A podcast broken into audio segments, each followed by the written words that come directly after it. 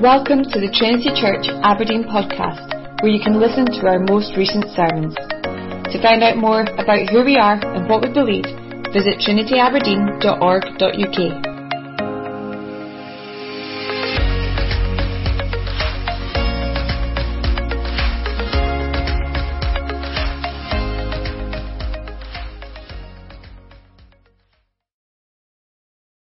And we're on Psalm 48.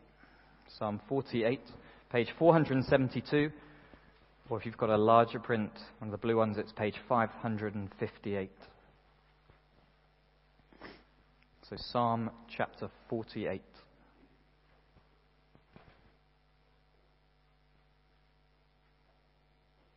Let's listen to God's words. This is a song, a psalm of the sons of Korah. Great is the Lord, and greatly to be praised in the city of our God. His holy mountain, beautiful in elevation, is the joy of all the earth. Mount Zion, in the far north, the city of the great King. Within her citadels, God has made himself known as a fortress. For behold, the kings assembled. They came on together. As soon as they saw it, they were astounded. They were in panic. They took flight. Trembling took hold of them, their anguish as of a woman in labor. By the east wind you shattered the ships of Tarshish. As we have heard, so we have seen in the city of the Lord of hosts, in the city of our God, which God will establish forever. We have thought on your steadfast love, O God, in the midst of your temple. As your name, O God, so your praise reaches to the ends of the earth. Your right hand is filled with righteousness. Let Mount Zion be glad. Let the daughters of Judah rejoice because of your judgments. Walk about Zion. Go around her. Number her towers. Consider well her ramparts. Go through her citadels, that you may tell the next generation that this is God, our God forever and ever. He will guide us forever. Amen. Would you please sit down?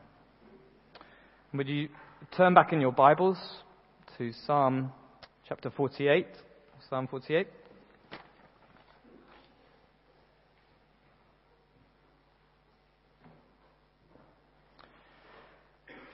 Now, when you think of the church, what words come to mind? Just have a think now. What words come to mind when we think of the church? I wonder what you've thought of. Are they positive words like friendly or lively or spiritual or caring or worshipful? I don't know, maybe you thought of negative words. Old fashioned or divided, bigoted, hypocritical. Now, whatever you thought of, I think we've got to remember is this. We are the church. We're a little expression of God's people all across the world. So that word may be talking about us. Now we, we know some of those words are out of place, aren't they? We, we wish they weren't there. They're expressions of our sin, our failings. But others, they're key features of, of what it means to be the church, which, which depends on who we are. What, what happens on the surface is kind of the, the bubbling over of who we are deep down as the church. And this glorious psalm we're going to look at uh, this evening gets to the heart of that. It shows us who the church really is. So l- listen up. Let this psalm fuel your vision for the church. Let it lift your sights for us as God's people. But not just to kind of big ourselves up, you know. This evening, evening sermon isn't just some kind of ego boost for you, okay? No way. What we will soon realize is it's actually not about us but about the God who lives amongst us. He makes us who we are. We are His. Kind of like a medicine spreading through a body, so His glorious presence makes us something extraordinary. So let's uh, get into this psalm. But with, with all the, the, the talk of the church, you may be thinking, well, actually, as you read through it, the church isn't mentioned. This psalm seems to be actually be all about a city. It's a magnificent uh, city, as we'll see. It's a, it's a city that was impregnable from enemies. And then near the end of the psalm, you're meant to walk around this city and see the different things, the ramparts, the, the citadels. It, it seems to be actually all about Jerusalem, the city, not the church. Should we just head off to the Middle East? Well, no. Now, now cities have, have always been more than their bricks. Okay, they've often played a, a metaphorical or symbolic role in our culture. You know, is that what's going on here? Now, I know it's a bit old, but the, the classic film Gladiator, okay, set in ancient Rome, there's a really interesting subplot uh, about what Rome is and what it stands for. Uh, Maximus the gladiator, he calls Rome the light. Uh, the, the, Emperor Marcus Aurelius says this. There, I won't try and copy it too much. There once was a dream that was Rome. You could only whisper it. Anything more than a whisper and it'd vanish. It was so fragile. Is, is that what a city is? An ideal, a vision, a way of inspiring people. Just, just whisper the name Aberdeen and it brings awe. You know, is that, is that what this psalm is? Kind of a, a vision of, of, of some kind of city that doesn't exist. It kind of acts as an inspiration, kind of Jerusalem the Magnificent. Or is it something different? Again, in Gladiator, a, a senator speaks of Rome like this. He says, Rome is the mob. Conjure magic for them and they'll be distracted. Take away their freedom and they'll still roar. The beating heart of Rome is not the marble of the Senate, it's the sand of the Colosseum. A great little speech. But rather than ideal, it's a people. It's a reality. It's real people in real places. The real Rome was the mob. Is that what Jerusalem is? The people walking its streets. Well, actually, in this psalm, we're going to see both at play. And that's really important. The language of Jerusalem here is clearly pointing beyond itself. It's given grand language, a holy mountain, beautiful in elevation. It wasn't a very big hill. Beautiful in elevation, the joy of the whole world. Mount Zion, it feels too grand, too lofty for a normal city of sweat and dirt and blood and bricks. But that doesn't mean it's not real. It's not real people. Just look at verse 8. As we have heard, so we have seen in the city of the Lord of hosts. This is real people experiencing God's security and goodness, as we'll see. And that's why the New Testament brings this together. It brings together ideas too lofty for any normal city, but it keeps it centered on the people. It shows us that, that in Christ there is a new Jerusalem. And that heavenly Jerusalem is actually the church, the people of God. Jesus speaks of the church as a city set on a hill. Now, the old Jerusalem was real, but it was always pointing beyond to God's people, finally as they were meant to be. Just think, just as the temple was at the, the center of Jerusalem, the old Jerusalem, God's presence at her heart, so Christ is the new temple at the center of His church, His new Jerusalem. And that lofty language speaks of the final congregation of all of God's people. The glorious New Jerusalem in the new creation. People in perfection and it has begun in miniature, in God's small gatherings across the world, across the centuries. Right now, we are a small group of the New Jerusalem. It's not an ideal, not an inspiration, but real people being more and more transformed into our final likeness. So as we get into this psalm, this amazing imagery of a city and buildings needs, needs to point you to people, God's people. We are citizens, yes, of Aberdeen, but more fundamentally of a heavenly city, of God's city, the church. But what is this, city, this church like? Well, firstly, it's God's magnificent church. His magnificent church. Just listen to the way the psalmist describes Jerusalem. Uh, his holy mountain, beautiful in elevation, is the joy of all the earth. Mount Zion in the far north, the city of the great king. What an incredible description. Simply put, it's magnificent, isn't it? It's holy.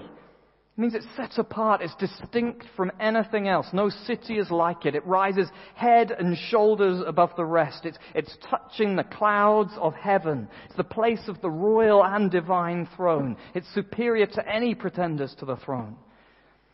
It's of such incredible grandeur and significance that it, it stirs the hearts of all who see it. Only joy, joy can well up as you behold such a city. It's magnificent.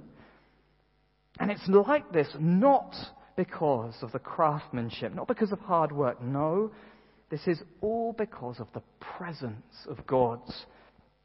Verse 1 it's the city of our God. It's His holy mountain. Verse 3 Within her citadels, God has made Himself known as a fortress. Jerusalem was a, an ordinary city to look at. It had a wall gates, houses, streets, a citadel, a palace. But that is not all. It was a holy, beautiful, joy inducing, royal city, a magnificent city, because God was within her. Because He resided there, because His temple was at her heart. It's like a, a light shining out of a cracked vase, bringing a, a rich beauty in the darkness. Or perhaps think of it like a, a person's inner resilience, goodness, and character shining out uh, of a scarred and deformed face. So God's presence at its center transformed Jerusalem into a city of such lofty grandeur, into a city worthy of stories and legends.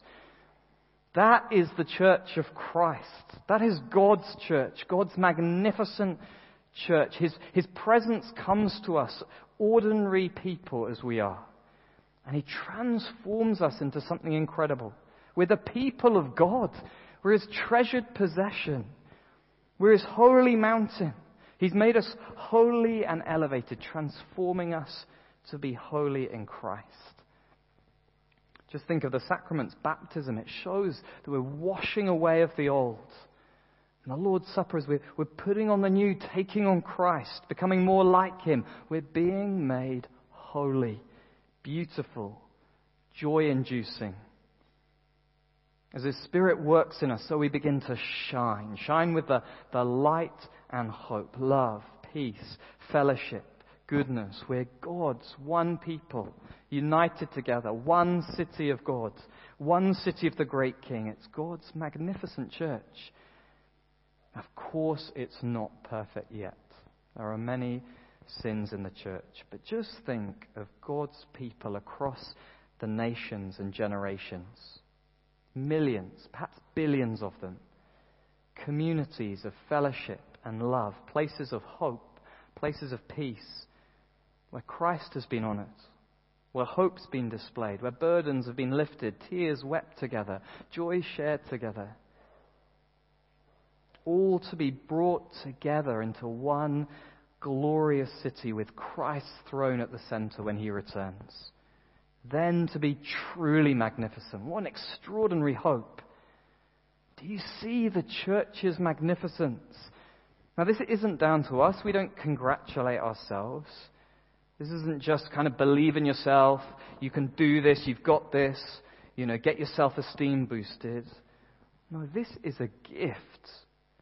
This is a gift from the presence of God. It's all His grace to us. Isn't that amazing?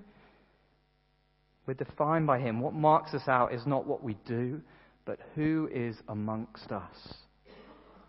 That means the church isn't just like any other social club or group. You know, we're not the photography club or the, the 6 a.m. gym monkeys. You know, we are the magnificent church of God, inhabited by God Himself. Like, that's why worship is at the beating heart of what we do. Because it's in worship we engage with the God who's with us. We acknowledge His grace and presence. We remember His power transforming us. And the rest of what we do flows from there.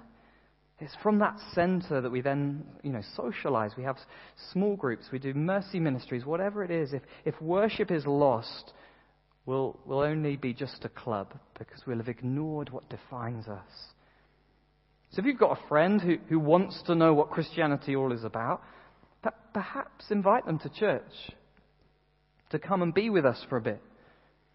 I know that might be a big step for someone, but it's the best place because they'll see what God is up to. He's making His church. They'll see our worship of the triune God. They'll see us confess our sins to Christ.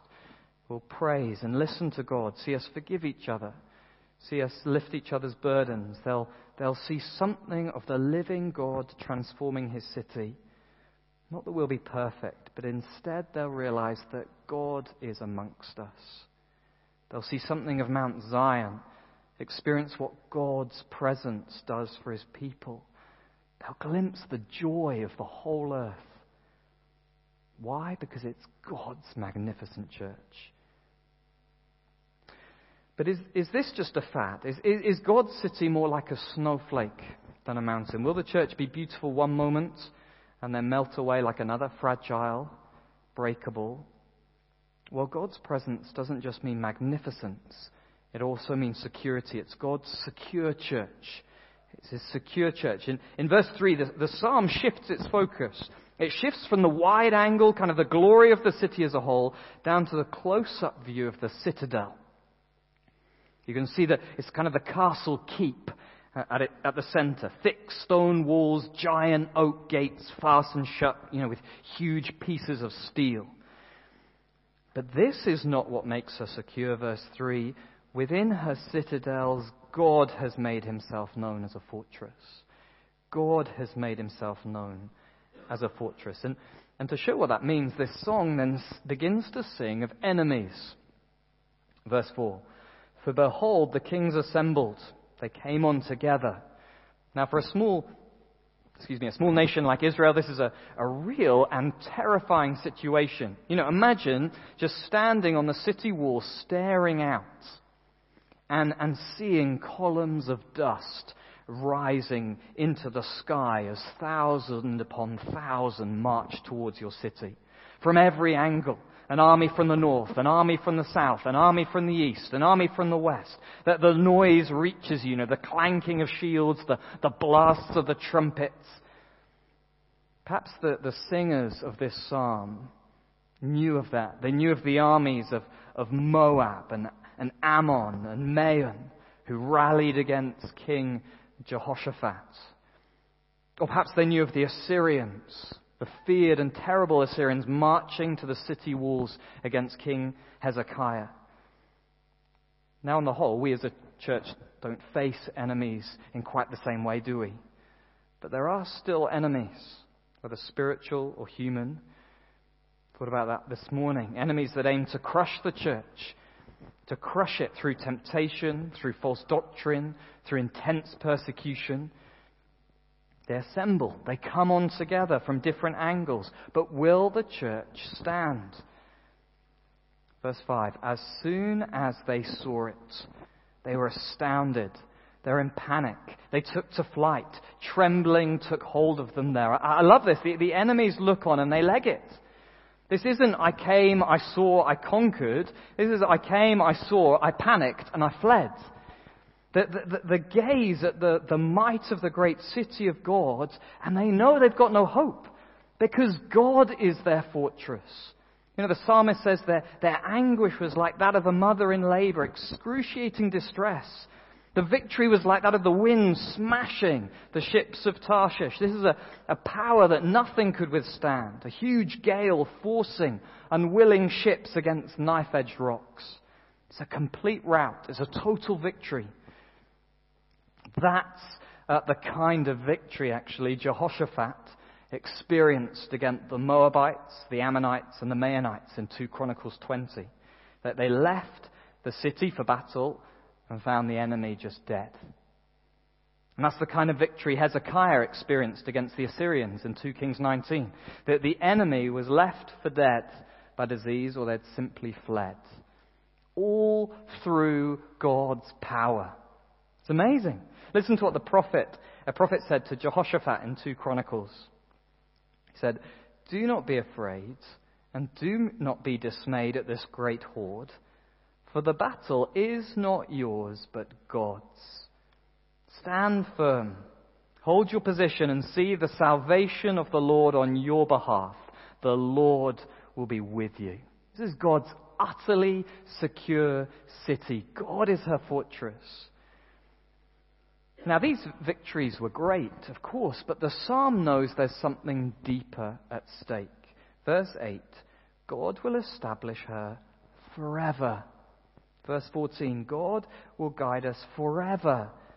Actually, if indeed, if you look at the footnote, He will guide us beyond death. This, these lifetime military victories are just a picture of a greater victory over the thousands of years before Christ of God's people and the 2,000 years since Christ, God has kept his people secure. Now, yes, at times he saved them from external armies in this life, but more than that, he's kept them safe from darker enemies for eternal life. It's God's secure church. As, as Christ himself said, I will build my church, and the gates of hell will not prevail against it. His church is secure. That the church has faced enemies bringing heresy, like heresies that denied Christ as God or denied his saving grace. The church has faced persecution from the Romans, from communism, from Islamic theocracies, from, from secular governments. It's faced devil induced, sin fueled temptations towards worldliness, towards complacency, comfort, ease. And yet Christ still is building his church. He preserves his elect for eternity. And the final victory will be total. Our world is, is not in some endless yin yang of good and evil. The forces of darkness will have nothing on God and his king. Victory is his. The church is secure because God is in her. He's the fortress. It's not our schemes or plans or buildings. He, he triumphs and destroys his enemies through his great king, Jesus Christ, whose death made a public spectacle of them. And he will return to fully destroy them. And He keeps us. He keeps us by His preserving work. He does it in our weakness, He does it through the power of His Almighty Spirit working in our hearts, uniting us to the King. Salvation belongs to the Lord. He does not fail. As Jesus said, I give them eternal life, and they will never perish, and no one will snatch them out of my hands. The New Jerusalem, it's not some kind of, oh, it might happen. We hope someone might be saved. No, it's certain, a certain future. There will be a multitude in heaven, more than the sand on the seashore, more than the stars in the heavens. If you're a believer this evening and you're struggling for assurance, or you worry that your efforts are too small or meaningless, do not fear. May His word assure you this evening. Trust in the Lord. Hide yourself in Him. Because we are God's secure church. But why has God placed these amazing benefits on His church? Well, thirdly, it's because we are God's loved church. We're God's loved church. Just in verses 9 to 11 here. Now, the, the psalmist turns to the character of God, verse 9. We have thought on your steadfast love, O God, in the midst of your temple. Let's just think on that steadfast love for a moment, this covenant love, chosen, promised love. It's a love, the psalmist says, that is shown in God's righteousness and justice. Verse 10 Your right hand is filled with righteousness. Let, your Mount, let Mount Zion be glad. Let the daughters of Judah rejoice because of your judgments. God's church is magnificent and secure because it's all founded on God's love. He has chosen to shower His love on her, to pour out His affection on unlovely people. And He does it through extraordinary acts, acts of righteousness, holy judgments. And of course, we see it most perfectly in His sending of Jesus Christ. God's love is brought to us, it's shown to us in, in what some call the Christ event. It's shown in Jesus' perfect obedience, living a beautiful human life, even to death on a cross, under the penalty of sin, to then rise again in glory. Jesus Christ is the, the full revelation of God's love. As the Apostle John says in his first letter, In this is love, not that we have loved God, but that He loved us and sent His Son to be the propitiation for our sins. The church has everything because it's united to this Christ. He's our head, we are his body. He's the vine, we are the branches. He's the cornerstone, we're the bricks. He, he's our shepherd, we are his flock. Let's just consider Jesus for a moment. We're, we're magnificent because we're with the one who is truly beautiful, glorious, and lofty. Jesus Christ, He's the, the, the one who is truly holy, radiating God's goodness and mercy. He's the one who's magnificent. He's the true place of God's presence. The light that shines out of us in moments of kindness, in times of heartfelt worship, as we forgive, as we live at peace, as that line, light shines out, that is the awesome light of God shining in and through our Lord Jesus Christ. It's His power working miracles in His people. Or take security. We are secure because Christ truly stands secure. Temptation could not overwhelm him. Satan could not distract him. The, the Pharisees could not trick him, and death could not hold him. He is the victorious King, God in flesh. As enemies surround, they see the security, the steadfastness of Christ. His feet firmly planted, His sword in hand, His victory already won. No wonder they turn and flee. And we're united to Him. We are His city because the fullness of God was pleased to dwell in Him. We are God's loved church. Let Mount Zion be glad. What extraordinary truth. We're on Christ's coattails. God's magnificent church, God's secure church, because we're God's loved church.